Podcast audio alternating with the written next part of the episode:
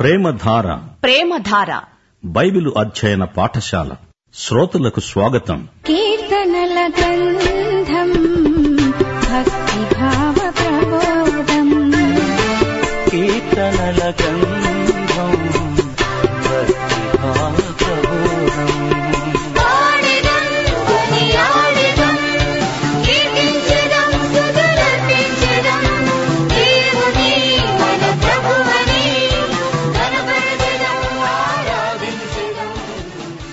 ప్రియ శ్రోతలు ఈ రోజున మనం నూట నలభై ఒకటో కీర్తనతో పాఠం ప్రారంభిస్తాము దావీదు ఈ కీర్తన రాశాడు శోధనలను ఎదుర్కోవలసి వచ్చినప్పుడు ప్రార్థన చేయాలి దావీదు ప్రార్థన చేస్తూ తనను కాపాడుమని తనను విమర్శించే వారి పట్ల సహనము దయచేయమని దేవుణ్ణి వేడుకుంటున్నాడు విమర్శలు మంచివైతే అవి మనకు ఎంతో మేలు చేస్తాయి దుర్విమర్శల విషయం దేవుడే చూసుకుంటాడు ఇప్పుడు నూట నలభై ఒకటో కీర్తన మొదటి వచనం నుండి వినండి యహోవా నేను నీకు మొర్రపెట్టుతున్నాను నా వద్దకు త్వరపడి రా నా మాటకు చెవియొగ్గు నా ప్రార్థన ధూపమై నేను చేతులెత్తడం సాయంకాల నైవేద్యమై నీ దృష్టికి అంగీకారములగునుగాక మూడో వచనం యహోవా నా నోటికి కావలి ఉంచు నా పెదవుల ద్వారానికి కాపు పెట్టు నా నోరు మూసుకుంటాను నా పెదవులు విప్పను ప్రియ శ్రోతలు యాకోబు పత్రిక మూడో అధ్యాయం ఐదో వచనం మీరు వినలేదా నాలుక చిన్న అవయవమైన అది బహుగా అదిరిపడుతుంది ఎంత కొంచెము నిప్పు ఎంత విస్తారమైన అడవిని తగలపెడుతుందో సాధారణంగా సగటున ప్రతి మనిషి రోజుకు ఏడు వందల సార్లు మాట్లాడడానికి నోరు తెరుస్తాడని పరిశోధనలో తేలింది దావీదు ప్రార్థన చేస్తూ తన నోటికి కావలి ఉంచమని వేడుకున్నాడు ఆ సమయంలో అతడు గొప్ప శోధనలో ఉన్నాడు బాధపడుతున్నాడు మతయి శుభవార్త ఇరవై ఆరో అధ్యాయం అరవై మూడో వచనం యేసు ప్రభు ప్రధాన యాజకుని ఎదుట నిలిచి ఉన్నాడు యాజకుడు అన్నాడు నీవు దేవుని కుమారుడవైన క్రీస్తువైతే ఆ మాట మాతో చెప్పుమని జీవము గల దేవుని తోడని నీకు ఆన పెడుతున్నాను అందుకు యేసు ఏమీ మాట్లాడలేదు నీవు అన్నట్లే అని ఊరుకున్నాడు నాలుకలో శక్తి ఉన్నది దానిని కీడుకు వాడకూడదు దేవుడే ఈ నాలుక శక్తిని అదుపులో పెట్టాలి మన నోటి నుండి వెలువడే మాటలు దేవుని నామమును ఘనపరచాలి మహిమపరచాలి నాలుగో వచనం పాపము చేసే వారితో కూడా నేను దుర్నీతి కార్యములలో చొరబడకుండునట్లు దుష్కార్యమునకు నా మనస్సును తిరుగనీయకు వారి రుచిగల పదార్థాలు నేను తినకుందునుగాక శ్రోతలు వింటున్నారా చెడు ఆలోచనల్లో నుండి చెడు పనులు పుట్టుకొస్తాయి శోధనలో నుండి తప్పించుమని బలపరచుమని పరిస్థితులను మార్చుమని ప్రార్థిస్తే చాలదు మీ కోరికలను కూడా మార్చమని దేవునికి ప్రార్థన చేయాలి ఐదో వచనం దావీదంటున్నాడు నీతిమంతులు నన్ను కొట్టడము నాకు ఉపకారమే వారు నన్ను గద్దించడం నాకు తైలాభిషేకం శ్రోతలు నేర్చుకోండి ఇతరులు మనల్ని విమర్శించడం మనకిష్టముండదు అయితే మంచి విమర్శలను మనము ఆహ్వానించాలి వాటిని కృతజ్ఞతతో స్వీకరించడానికి మనకు దైవ కృప కావాలి విమర్శలను తిరస్కరించవద్దు అవి నీకెంతో మేలు అయితే విమర్శించేవారు దేవుని బిడ్డలైతే అవి మంచి విమర్శలు విమర్శలు వచ్చినప్పుడు వెంటనే బదులు చెప్పవద్దు పోరాడవద్దు ఈ నియమాన్ని పాటిస్తే విమర్శలు నిన్ను గుణపరుస్తాయి నీ సౌశీల్యాన్ని మెరుగుపరుస్తాయి విమర్శకుని ఉద్దేశ్యం ఏదైనా నీ యందు అవి సత్ఫలితాలనిస్తాయి దావీదు ఎక్కువ ప్రార్థించాడు ప్రతి విమర్శలు చేయలేదు మధురమైన మాటలు పలికాడు న్యాయాధిపతులను దేవుడే దండిస్తాడు తిరిగి వారే నా మధురమైన మాటలు వింటారు నా సహాయాన్ని కోరతారు ప్రియ శ్రోతలు ఈ కీర్తనలో దావీదు తన కంఠాన్ని తన చేతులను తన నోటిని పెదవులను తన తలను కన్నులను దేవునికి అప్పగిస్తున్నాడు ప్రార్థన ధూపం దేవునికి సమర్పిస్తున్నాడు నోరు తెరచి చేతులెత్తి దేవుణ్ణి స్తుతిస్తున్నాడు నోటికి కావలి ఉంచమంటున్నాడు పెదవుల ద్వారానికి కాపుదలను కోరుతున్నాడు సామెతలు ఇరవై ఏడో అధ్యాయం ఆరో వచనం మేలును కోరి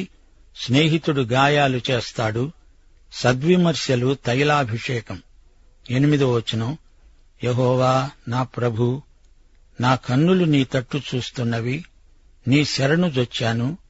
శత్రువుల బారి నుండి నన్ను తప్పించు నేను తప్పించుకొని పోతాను భక్తిహీనులు తమ వలలో తామే చిక్కుకుంటారు దావీదు కన్నులు దేవుని వైపే చూస్తున్నాయి తన కంఠం చేతులు నోరు పెదవులు తల కన్ను అంతా కలిసి రోమాపత్రిక పన్నెండో అధ్యాయం ఒకటి రెండు వచనంలోని సజీవ యాగం అవుతుంది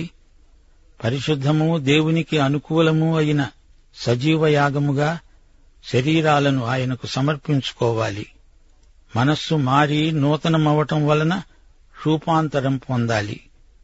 దావీదు అదే పని చేస్తున్నాడు దావీదు ప్రార్థన పరుడు దేవునికి విధేయులైతే ప్రార్థనలకు వెంటనే జవాబు వస్తుంది పాపాన్ని ప్రేమించకూడదు ఒకటి యోహాను మూడో అధ్యాయం ఇరవై రెండో వచనం మనము ఆయన ఆజ్ఞలను గైకుంటూ ఆయన దృష్టికి ఇష్టమైనవి చేస్తున్నాము గనుక మనము ఏమి అడిగినా అది ఆయన వలన మనకు దొరుకుతుంది నీతిమంతుని ప్రార్థన మనపూర్వకమైనదై బహు బలము గలదై ఉంటుంది రెండు కొరింతి రెండో అధ్యాయం పదకొండో వచనం మనము సైతాను తంత్రములను ఎరుగని వారము కాము ఇప్పుడు నూట నలభై రెండో కీర్తన వినండి దేవుడు మన ప్రార్థనలు వింటాడు ఆయన ప్రార్థనలకు జవాబిచ్చే దేవుడు ఆయన మనకు క్షేమము భద్రత కల్పిస్తాడు ఇది కూడా దావీదు కీర్తనే గుహలో ఉన్నప్పుడు దావీదు చేసిన ప్రార్థన దైవ ధ్యానం మొదటి వచనం నేను ఎలుగెత్తి యహోవాకు మొరలిడుతున్నాను ఎలుగెత్తి ఆయనను బ్రతిమలాడుకుంటున్నాను బహు వినయముగా ఆయన సన్నిధిలో నేను మొర్ర పెడుతున్నాను నాకు కలిగిన బాధ ఆయన సన్నిధిలో తెలియజెప్పుకుంటున్నాను నాలో నా ప్రాణము కృంగి ఉన్నప్పుడు నా మార్గము నీకు తెలుసు నేను నడువవలసిన త్రోవలో నన్ను పట్టుకోవడానికి చాటుగా పగవారు ఉరిని ఒడ్డుతున్నారు నాలుగో వచనం నా కుడిప్రక్కన నిదానించి చూడు నన్ను ఎరిగినవాడు ఒక్కడూ నాకు లేకపోయాడు నా ఎడల జాలిపడేవాడు ఒక్కడూ లేడు యహోవా నీకే నేను మొర్ర పెడుతున్నాను నా ఆశ్రయ దుర్గము నీవే సజీవులున్న భూమి మీద నా స్వాస్థ్యము నీవే అని నేను అనుకున్నాను ప్రియ శ్రోతలు మీరెప్పుడైనా ఈ విధంగా అనుకున్నారా నన్నెవరూ పట్టించుకోవటం లేదు నాకెవ్వరూ సహాయం చేయటం లేదు అని ఆశాభంగం చెందుతున్నారా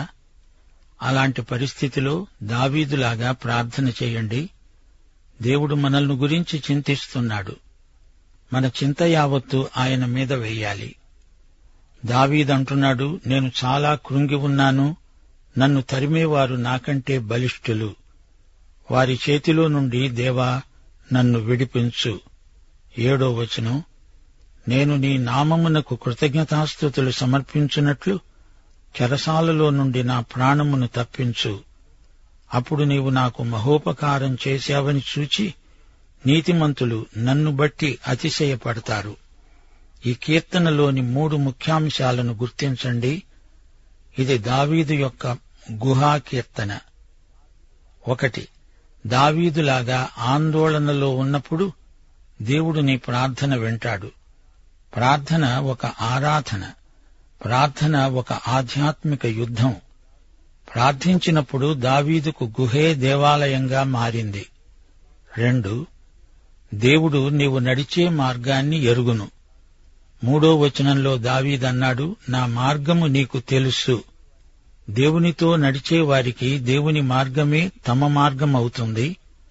సామెతలు మూడో అధ్యాయం ఐదు ఆరు వచనాలు నీ స్వబుద్ధిని ఆధారము చేసుకొనక నీ పూర్ణ హృదయముతో యహోవాయందు నమ్మకముంచు నీ ప్రవర్తన అంతటి యందు ఆయన అధికారానికి ఒప్పుకో అప్పుడాయన నీ త్రోవలను సరళము చేస్తాడు మూడు దేవుడు నీ బాధలను ఎరుగును దావీదంటున్నాడు శత్రువు నన్ను పట్టుకోవాలని పొంచి ఉన్నాడు నీవే నా ఆశ్రయ దుర్గం నీవు నన్ను గురించి చింతిస్తున్నావు దావీదు దేవుడే తన స్వాస్థ్యమని గుర్తించాడు విశ్వాసమందు స్థిరపడ్డాడు దేవుణ్ణి స్తుతించాడు ప్రియశ్రోతలు నూట నలభై రెండో కీర్తనలో దావీదు తన బాధను వ్యక్తం చేశాడు దావీదు ఎన్గెది అనే గుహలో ఈ ప్రార్థన చేశాడు అదుల్లాము అనే మరొక గుహ ఉన్నది ఈ రెండు గుహలు దావీదుకు భౌతికంగా ఆశ్రయ స్థానాలు దావీదు తన బాధనంతా దేవునికి చెప్పుకుంటున్నాడు తన హృదయ రహస్యాలన్నిటినీ దేవునికి నివేదించుకుంటున్నాడు దేవుడు తనకు ఆశ్రయమే అయినా భౌతికంగా అతనికి ఒక గుహ అవసరమైంది అది కూడా దేవుని కృపే అలాగే నీకు నాకు దేవుడు భౌతికంగా ఆధ్యాత్మికంగా కాపుదల అనుగ్రహిస్తాడు ఇప్పుడు నూట నలభై మూడో కీర్తన వినండి మొదటి వచనం యహోవా నా ప్రార్థన ఆలకించు నా విన్నపములకు చెవియొగ్గు నీ విశ్వసనీయతను బట్టి నీ నీతిని బట్టి నాకు ఉత్తరమివ్వు ప్రియశ్రోతలు ఆధ్యాత్మిక యుద్ధంలో ఉన్నవారికే ఈ కీర్తన అర్థమవుతుంది ఇది ఒక సైనికుడు చేసే ప్రార్థన అంతేకాదు ఈ కీర్తనలో పాపపు ఒప్పుకోలు ఉన్నది రెండు నుండి ఆరో వచనం వరకు నీ సేవకునితో వ్యాజ్యమాడకు సజీవులలో ఒక్కడు నీ సన్నిధిలో నీతిమంతుడుగా ఎంచబడడు శత్రువులు నన్ను తరుముతున్నారు వారు నా ప్రాణమును నేలపై పడగొడుతున్నారు చిరకాలము క్రిందట చనిపోయిన వారితో పాటు గాఢాంధకారములో నన్ను నివసింపచేస్తున్నారు కావున నా ఆత్మ నాలో కృంగి ఉన్నది నాలో నా హృదయం విస్మయమొందింది పూర్వదినములు జ్ఞాపకం చేసుకుంటున్నాను నీ క్రియలన్నీ ధ్యానిస్తున్నాను నేను నీ చేతుల పనిని యోచిస్తున్నాను నీ తట్టు నా చేతులు చాపుతున్నాను ఎండిపోయిన భూమి వలె నా ప్రాణము నీ కొరకు ఆశపడుతున్నది దావీదు ప్రార్థిస్తూ తన ప్రార్థనకు జవాబు సత్వరంగా రావాలని వేడుకుంటున్నాడు దేవుని కృపపై ఆధారపడుతున్నాడు దేవుని విశ్వసనీయతను గుర్తిస్తున్నాడు అతనిలో స్వనీతి ఏ కోశానా లేదు ప్రియ సోదరుడా సోదరి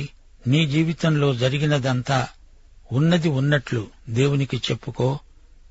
దావీదును చూడండి అతడు దుమ్ములో ధూళిలో ఉన్నాడు చీకటిలో ఉన్నాడు దప్పిగొని ఉన్నాడు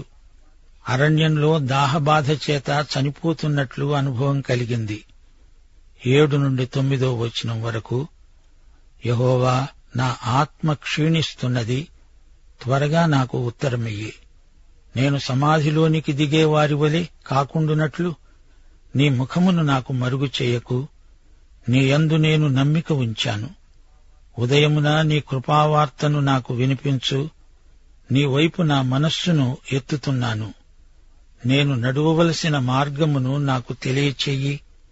నీ మరుగుజొచ్చాను నా శత్రువుల చేతిలో నుండి నన్ను విడిపించు